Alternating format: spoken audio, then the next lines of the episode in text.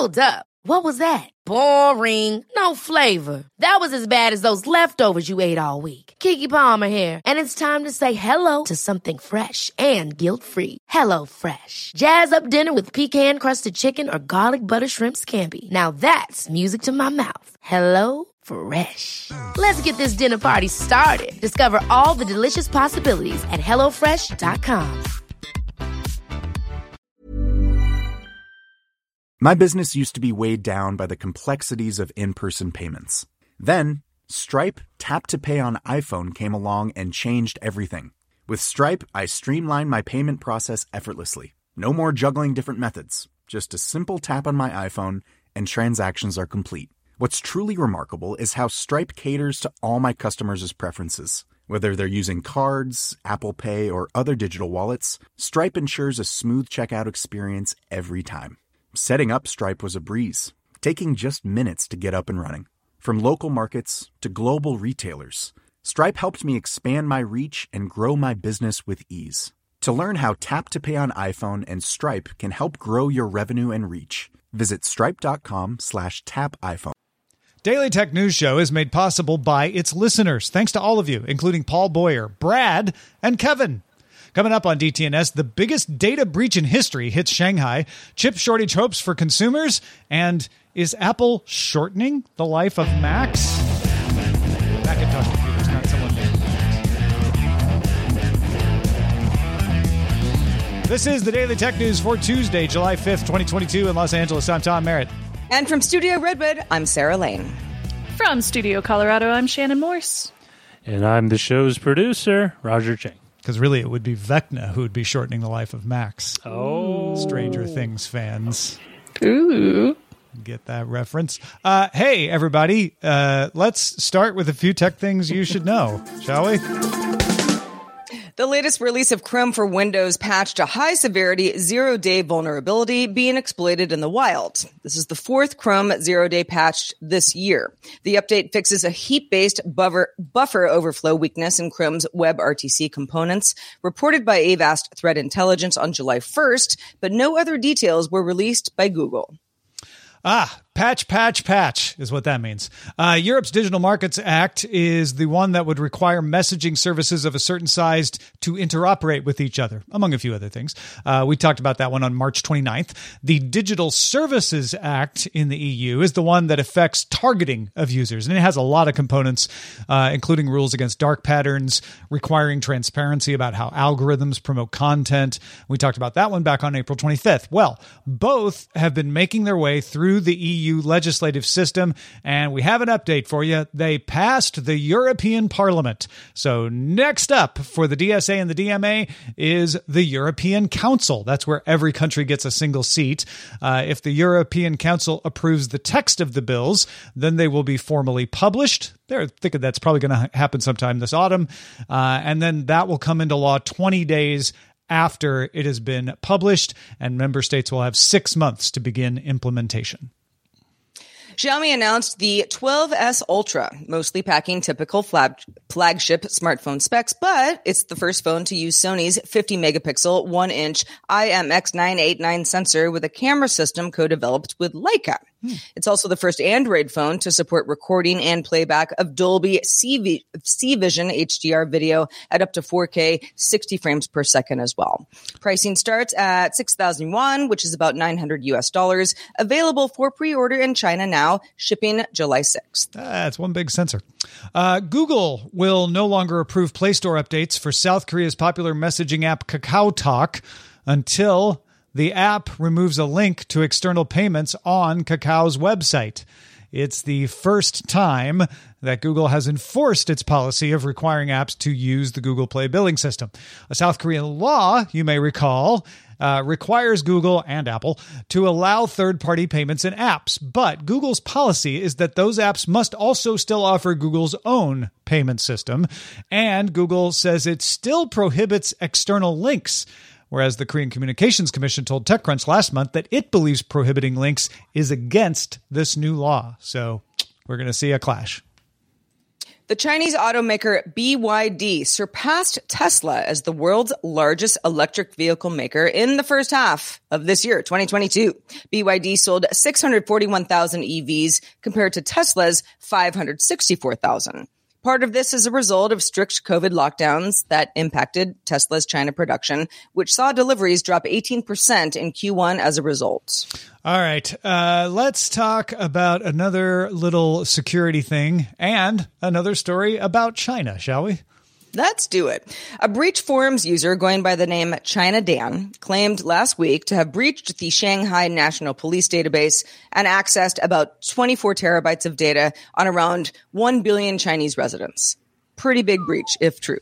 The AP saw a purported sample, which included names, addresses, birthplaces, national IDs, phone numbers, and also criminal case information.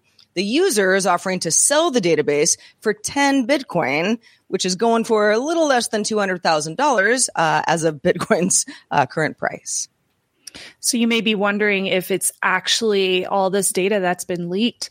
Uh, Trivium China partner Kendra Schaefer posted that quote, it's hard to parse truth from the rumor mill, but can confirm that the file exists. And letting credence to the claim was a post on Monday by Zhao Changpeng, the founder and CEO of crypto exchange Binance. So Zhao wrote, Our threat intelligence detected 1 billion resident records for sale on the dark web, including name, address, national ID, mobile, police, and medical rep- records from one Asian country. This is likely due to a bug in an Elasticsearch deployment by a government agency.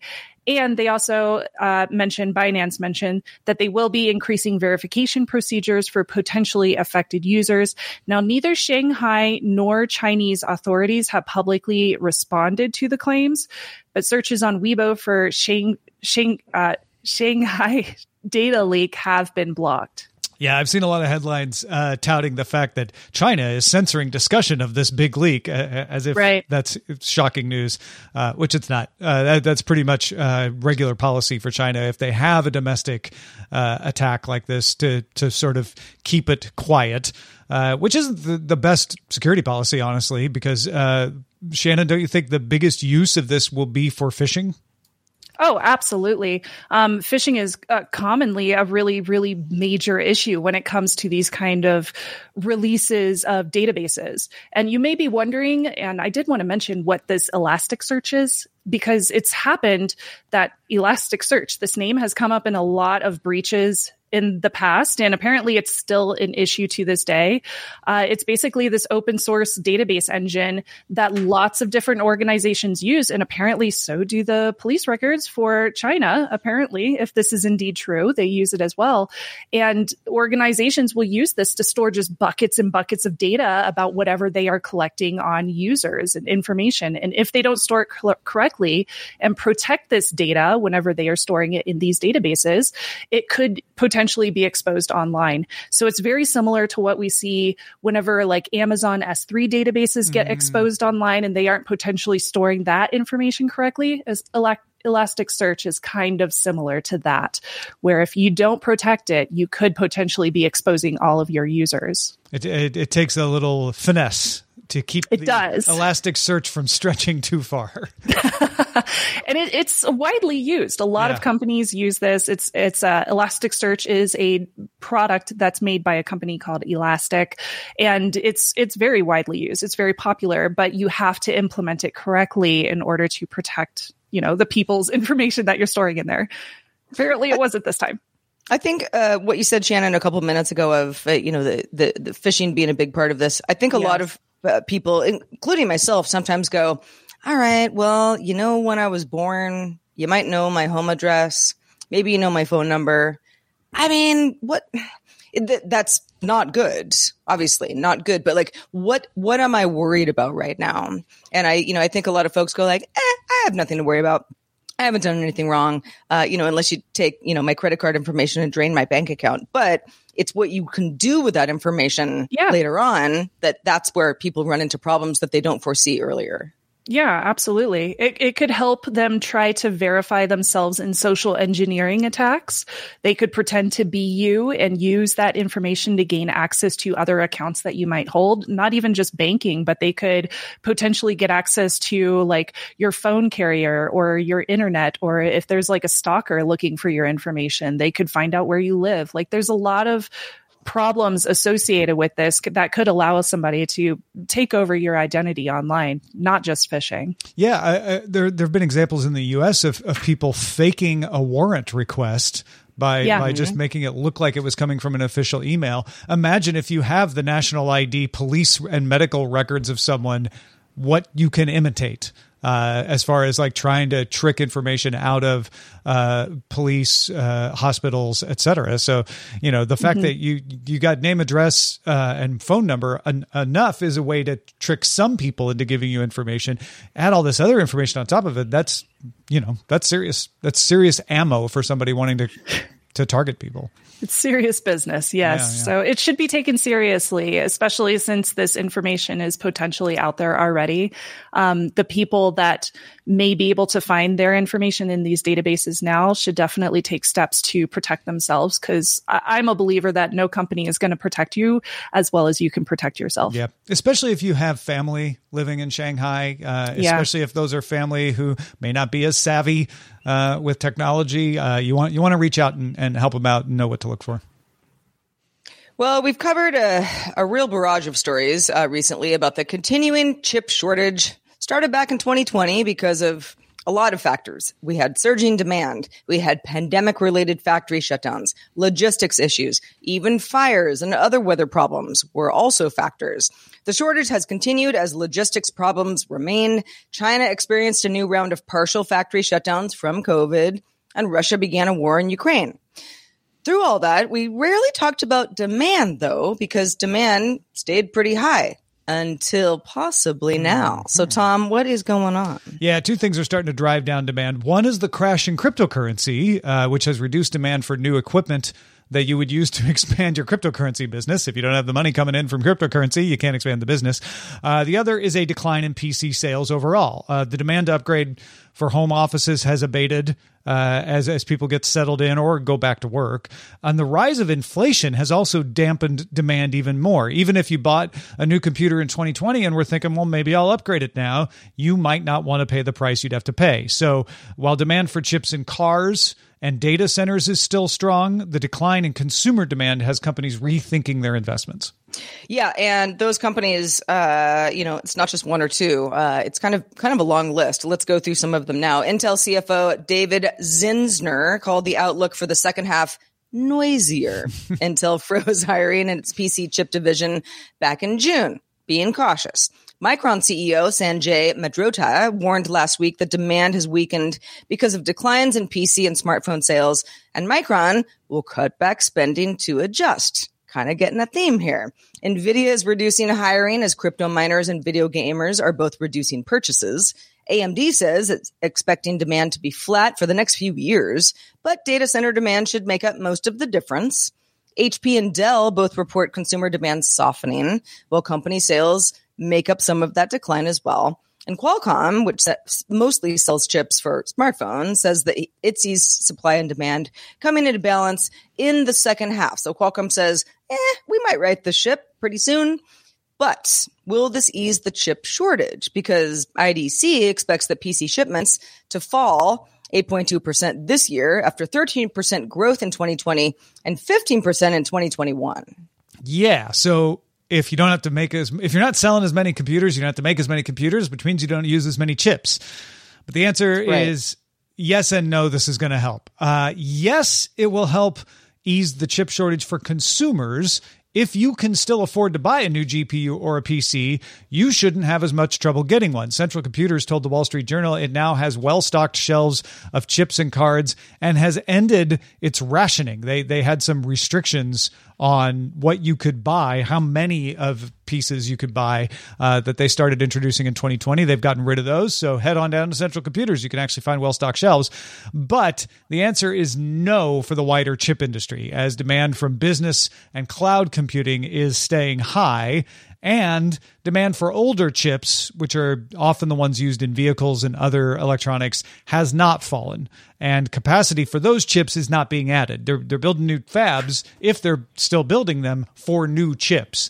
Uh, we're not going to increase the number of old chips. So it's going to take a little while for the, for the ease to happen there. Um, if, however, the economy gets worse, and you see fewer vehicles selling, that could ease the chip restriction on on some of those older things and and general products uh, as well, and it could cause cutbacks in data center usage, which could come, uh, which, you know, which could reduce the number of new chips needed. But but honestly, even with economic headwinds, I doubt you're going to see cloud computing slow down enough to really have a significant impact on easing this. So my guess is we might be headed towards equilibrium by the end of the year but mm-hmm. it would take a really it would take a depression frankly to to really have the economic side of this affect the chip shortage at least in my opinion i'm one of those consumers that's hoping that i can build a computer but i am impacted by the current economic issues so i'm potentially going to be one of those people that still has to wait even though i want to support the industry and build another pc it might just I might just have to wait just because of what's going on currently. Well, and I think this is, uh, you know, for for those of us who aren't, you know, and I, I'm certainly in the camp of I am not like an economics expert, but this has all been very fascinating, even though sometimes also extremely frustrating, like you, Shannon, depending on what you want to buy, you know, and yeah. prices are weird or you can't get the components you want, whatever it is. I mean, it's a very good reminder that so many companies are impacted by general swings, financial swings, um, and the technology industry ha- has has you know it, it is no different than any other financial sector when it comes to how do we get the things to put into the things that people want to buy, how many people want to buy them, uh, and it is for anybody kind of going, well, don't they just figure out how to make more chips, and then there isn't a chip shortage anymore, and everything gets better. I mean, yes, it will, but there's so many moving parts in order for that to happen. And so many companies saying we're cutting back or we're feeling good because of cutbacks that we may have made in the past. And, you know, it's, it's, it's a, it's a pretty dense topic. Yeah. I, I mean, it, you can make more chips by building new factories. Building new factories takes a long time and is expensive. And if you're suddenly seeing PC sales decline, then you have less money to build those new factories, right? So mm-hmm. uh, I don't necessarily think anymore, even though I predicted it in our predictions episode. I, I, don't think we'll see the chip shortage end by the end of the year, but I think 2023 we could be having a conversation about overspend uh, as the economy mm-hmm. does swing back and as we catch up on chip demand and companies stop stockpiling because they're worried about a shortage. Suddenly, we may have too much capacity. We we may be talking about whether they overbuilt, yeah. or not. Uh, well, folks, if, if you have a thought about this, especially if you're in the chip industry, give us an email. We'd love to hear your insights. Feedback at dailytechnewsshow.com.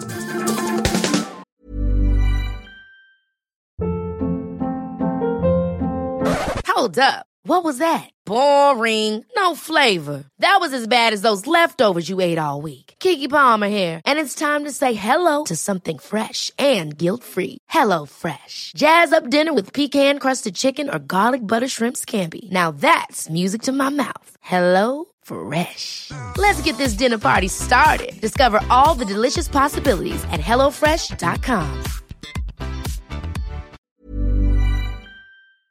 My business used to be weighed down by the complexities of in-person payments. Then, Stripe Tap to Pay on iPhone came along and changed everything. With Stripe, I streamlined my payment process effortlessly. No more juggling different methods. Just a simple tap on my iPhone and transactions are complete. What's truly remarkable is how Stripe caters to all my customers' preferences. Whether they're using cards, Apple Pay, or other digital wallets, Stripe ensures a smooth checkout experience every time. Setting up Stripe was a breeze, taking just minutes to get up and running. From local markets to global retailers, Stripe helped me expand my reach and grow my business with ease. To learn how Tap to Pay on iPhone and Stripe can help grow your revenue and reach, visit stripe.com slash tap iPhone. The Claude 3 model family from Anthropic is your one-stop shop for enterprise AI. With models at every point on the price-performance curve, you no longer have to make trade-offs between intelligence, speed, and cost. Claude 3 Opus sets new industry benchmarks for intelligence. Sonnet strikes the perfect balance between skills and speed. And Haiku is the fastest and lowest cost model in the market, perfectly designed for high volume, high speed use cases. Join the thousands of enterprises who trust Anthropic to keep them at the frontier. Visit anthropic.com slash Claude today. Ars Technica's Andrew Cunningham has an article up called Some Macs Are Getting Fewer Updates Than They Used to. Here's Why It's a Problem. Uh, it is an excellent, well researched, well explained, in depth article. You absolutely should read it. We'll have a link in the show notes or just go to arstechnica.com and look for it. It seems to have been inspired by the fact that the macOS Ventura operating system coming later this year has stricter requirements than Monterey. To run Ventura, you're going to need a Mac that was made in 2017 or later. Monterey supported Macs going back to 2013. So Cunningham and team, they pulled together data from Apple and everymac.com to chart how long Apple supported OSs for Macs going back all the way to 1998. Lots of data. And here's some of the highlights of what they found. Let's go ahead and talk about what they found first. The low point for average number of years supported was Macs introduced in 2015. This was shortly before the switch from PowerPC to Intel. The average years of support for a 2005 Mac was 4.13 years, and that steadily climbed until 2010 when it reached 8.13 years, then started a yearly decline in 2013 until it reached 5.978 in 2016. Now, we don't know the average for years after that because those models are still being supported to this day. Security patches are longer with a low of 6.01 years in 2005 and the same peaks and decline that kind of match up with the previous graph until 8.07 years in 2016. And Cunningham also points out that security patches for older operating systems come slower.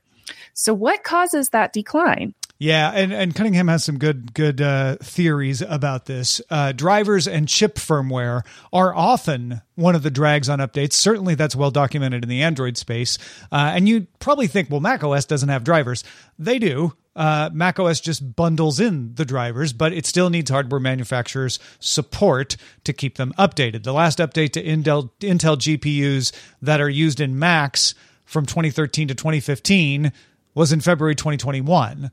Uh, the last update to AMD GPUs that are used in the 2013 Macs is now in legacy status, which means it doesn't support new operating systems. Now, in both those cases, we know that from their Windows statements, not from their Mac statements, but we can assume it's pretty similar. Intel no longer provides security patches for its fourth or fifth gen processors. And of course, as you know, if you listen to this show, there's new bugs in chip firmware found way more regularly than there used to be. Uh, it could, though, also be that Apple just wants to get off of supporting Intel chips the way it got off of supporting PowerPC. You mentioned that dip, Shannon, in 2005 when they were trying to get off of having to support two different platforms. Uh, Cunningham has some ideas for what Apple could or should do about this, but what do we think, Sarah? Eh, what do you think Apple's responsibility is here? Well, I mean, I don't think Apple really cares what anybody thinks its responsibility is, but but I I think, I mean, gosh, maybe the responsibility would be to be a little bit more transparent about what direction it's going in. I mean, it's Apple, so you know, best of luck with that, everybody. But uh, but yeah, I I I would say if I had to guess that uh, uh, not supporting Intel anymore is something that Apple wants to do because it's more lucrative for the company to move in a different direction. One thing that I've really enjoyed watching in the Android space, and obviously we're talking about Macs here, so not necessarily a same by same scenario here. It's kind of apples and oranges. But with Android, they've been very clear and transparent, especially with Pixel, about how long your products are going to be supported for OS and security updates. And they've been they they've started getting longer for the Pixel line, especially, um, mainly because they control all of those different factors. So I love the fact that you brought up maybe they just want to get off of supporting Intel and Power like they did with PowerPC, because that's kind of similar to what happened in the Google space too. Is eventually they started creating their own chipsets and we started seeing longer support scenarios being announced. So I'm I do I would argue that that's probably what Apple is planning to do as well. Yeah, it, Apple has never come under criticism for support length with Mac because they've done it for mm-hmm. so long, but they've never been transparent. And that's one of the things Cunningham says they could improve is let folks know what the roadmap is for support. You don't have to tell them what the future roadmap is, but mm-hmm. for folks who already have a, a, a laptop, you know, give them a better idea of of how long you're going to get major updates and how long you're going to get security updates, uh, because security updates in particular are important even though they take yes. longer on older platforms you know you can still safely use them Sometimes you will run into hardware problems with uh, previous made chipsets mm-hmm. that have physical vulnerabilities, but generally a lot of those are localized issues that require some kind of other remote attack to be able to access those kind of vulnerabilities. So uh, those can sometimes disrupt those kind of production uh, up- updates or patches that you would see on older devices. But overall, security updates should be happening on a yeah. much more reoccurring basis. And and I get where Apple wants flexibility uh, to be able to decide what to support and what not to support. Uh, so even if they just commit to security updates, because security updates, the reason you stop security updates is probably cost. It's like, well, there's there's too few people out there using this platform, uh, so we don't want to support it up. So maybe more transparency on that, just so when that term goes from like, oh, the last time they were supporting, you know, seven year old laptops on the update, I'm good for a while. And then the next update comes out and they're like, oh, they're only supporting back to 2017. Oh, no, I thought I would have a few more years on this laptop. Uh, yeah. You know, it's, it's good to have an idea of when that length is going to change. But I think you're right, Shannon. I think the fact that Apple is moving into the M1 probably means they're going to have longer support terms in the future because they control the chipset and therefore control the driver, uh, mm-hmm. the driver stuff a little better, or, or, the firmware stuff a little better. They're still going to be relying on drivers yes. uh, for for third party manufacturers of, of other components besides the chip. All right, let's talk soccer, aka let's, football. Yeah, depending on where you are, might be called football, might be called soccer. The international governing body of association football, aka FIFA, pretty big org, announced it will start using a semi automated system of AI powered cameras to help referees make offside calls at the World Cup, which is happening a little bit later this year in Qatar. A sensor in the ball will relay its position on the field 500 times per second, and then 12 tracking cameras that are mounted underneath roofs of stadiums. There are multiple stadiums uh, for the World Cup. Will use machine learning to track 29 points in players' bodies. So the AI is looking at all sorts of stuff. Then the software will be able to combine all this data and alerts can be sent to a nearby control room. That's where officials are. They can make the final decision. So this is a human signing off and relay that back to refs on the field. But this is all supposed to happen very quickly.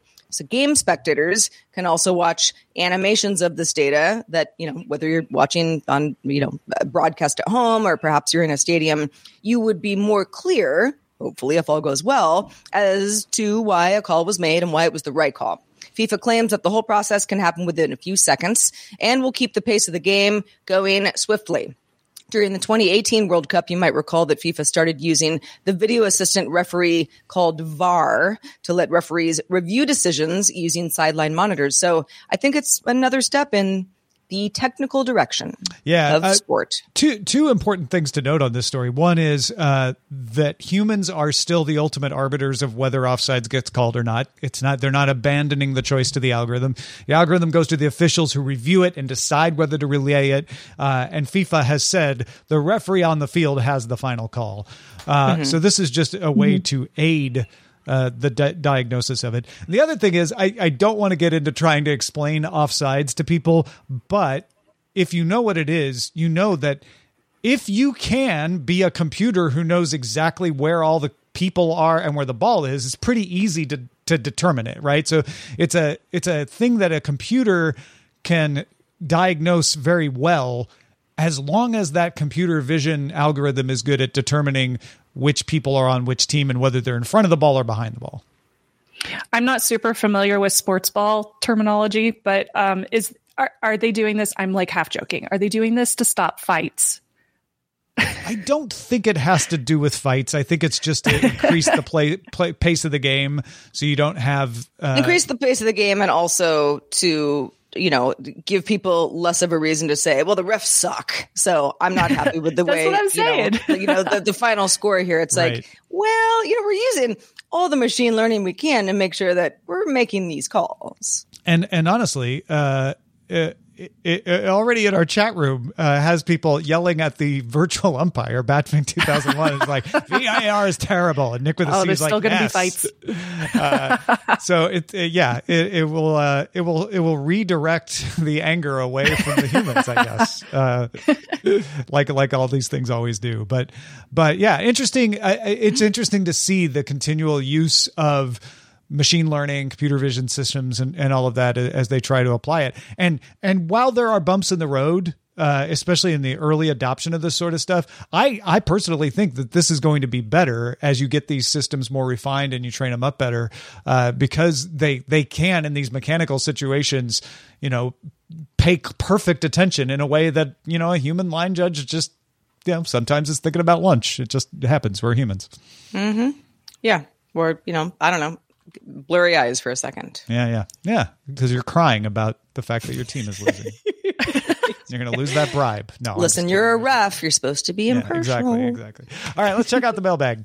All right, let's do it. Ross writes in as a Scot now living in Norway. Just wanted to point out that Equinor is a Norwegian company. It's not Scottish. I can understand that confusion, says Ross, seeing as they started out with their test in Scotland and are now expanding back into Norwegian waters. Scotland already has multiple offshore wind turbine installations around its coast, which have proved to be more popular with the public than onshore installations, unless you happen to be a former POTUS, which was less than happy to have an installation off the coast of his golf course. Hmm. Okay, Ross. Uh, Ross says Norway, by contrast, though, seems to have a more conservative approach, at least within its own borders when it comes to offshore wind. They have only recently announced an auction for an offshore wind farm to be happening later this year. One explanation for this may be that Norway already has a lot of renewable energy by the way of their other natural resources that they've been blessed with mountains and rain. Hydroelectric plants produce around 95% of the power generated here. Ross says, personally, I'm looking forward to both Scotland and Norway being on the forefront of renewables as an alternative to the oil industry, which both countries currently depend on and will need to migrate away from within the course of this century. Ah, thank you, Ross, for that clarification. Uh, pre- appreciate you being kind in, in correcting that and uh, giving us the extra, you know, boots on the ground details about that. Uh, because, Indeed. yeah, it, really, in the end, I agree with you, Ross. Uh, the important thing is is getting more of that energy generated, whether it's off the coast of Norway, Scotland, or somewhere else. Indeed. Uh, anybody who's got more thoughts on this or anything we talk about on the show, please do email us. We really like to hear your feedback. Feedback at dailytechnewsshow.com is where to send your thoughts. Also, thanks to you, Shannon Morse, for being with us today. Uh, what is going on and where can people keep up with it? Uh, YouTube.com slash Shannon Morse, spelled just like my name, is the best place to go to keep up with all the tech fun stuff that I am currently up to. I just did a couple of really fun videos. I secured my networking setup. I showed people how to do that with uh, network segmentation. It was very fun.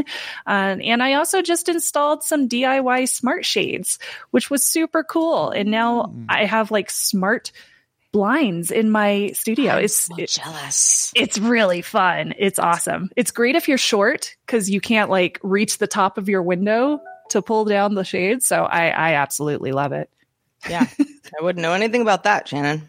Not a thing. Oh, I think we're we're in this. Yeah, we both feel the same. Kindred spirits, smart blinds. You know, it, it's in my future somewhere. Uh, we also have, uh, have a few new bosses to thank, uh, which is always a really, really fun way to come back from a little bit of a long holiday weekend here in the U.S. So let's thank PC Capso, Punk Fedge, Brian, and Peter because they all just started backing us on Patreon. So thank you, PC Capso. Thank you, Punk Fedge. Thank you, Brian. And thank you, Peter. The so good to have you. Indeed. Indeed. Just a reminder, there's a longer version of the show called Good Day Internet. We roll into it right after uh, DTNS wraps up. Available at patreon.com slash DTNS if you want any more information about that. But a reminder, we do the show live, live Monday through Friday, 4 p.m. Eastern. That's 2000 UTC. You can always find out more at dailytechnewsshow.com slash live. We'd love to have you join us live if you can. We'll be back tomorrow with Scott Johnson and Dr. Nikki Ackermans to talk about what is going to happen now that CERN restarted the Large Hadron Collider after a three-year hiatus. Talk to you then. This show is part of the Frog Pants Network. Get more at frogpants.com. Diamond Club hopes you have enjoyed this program.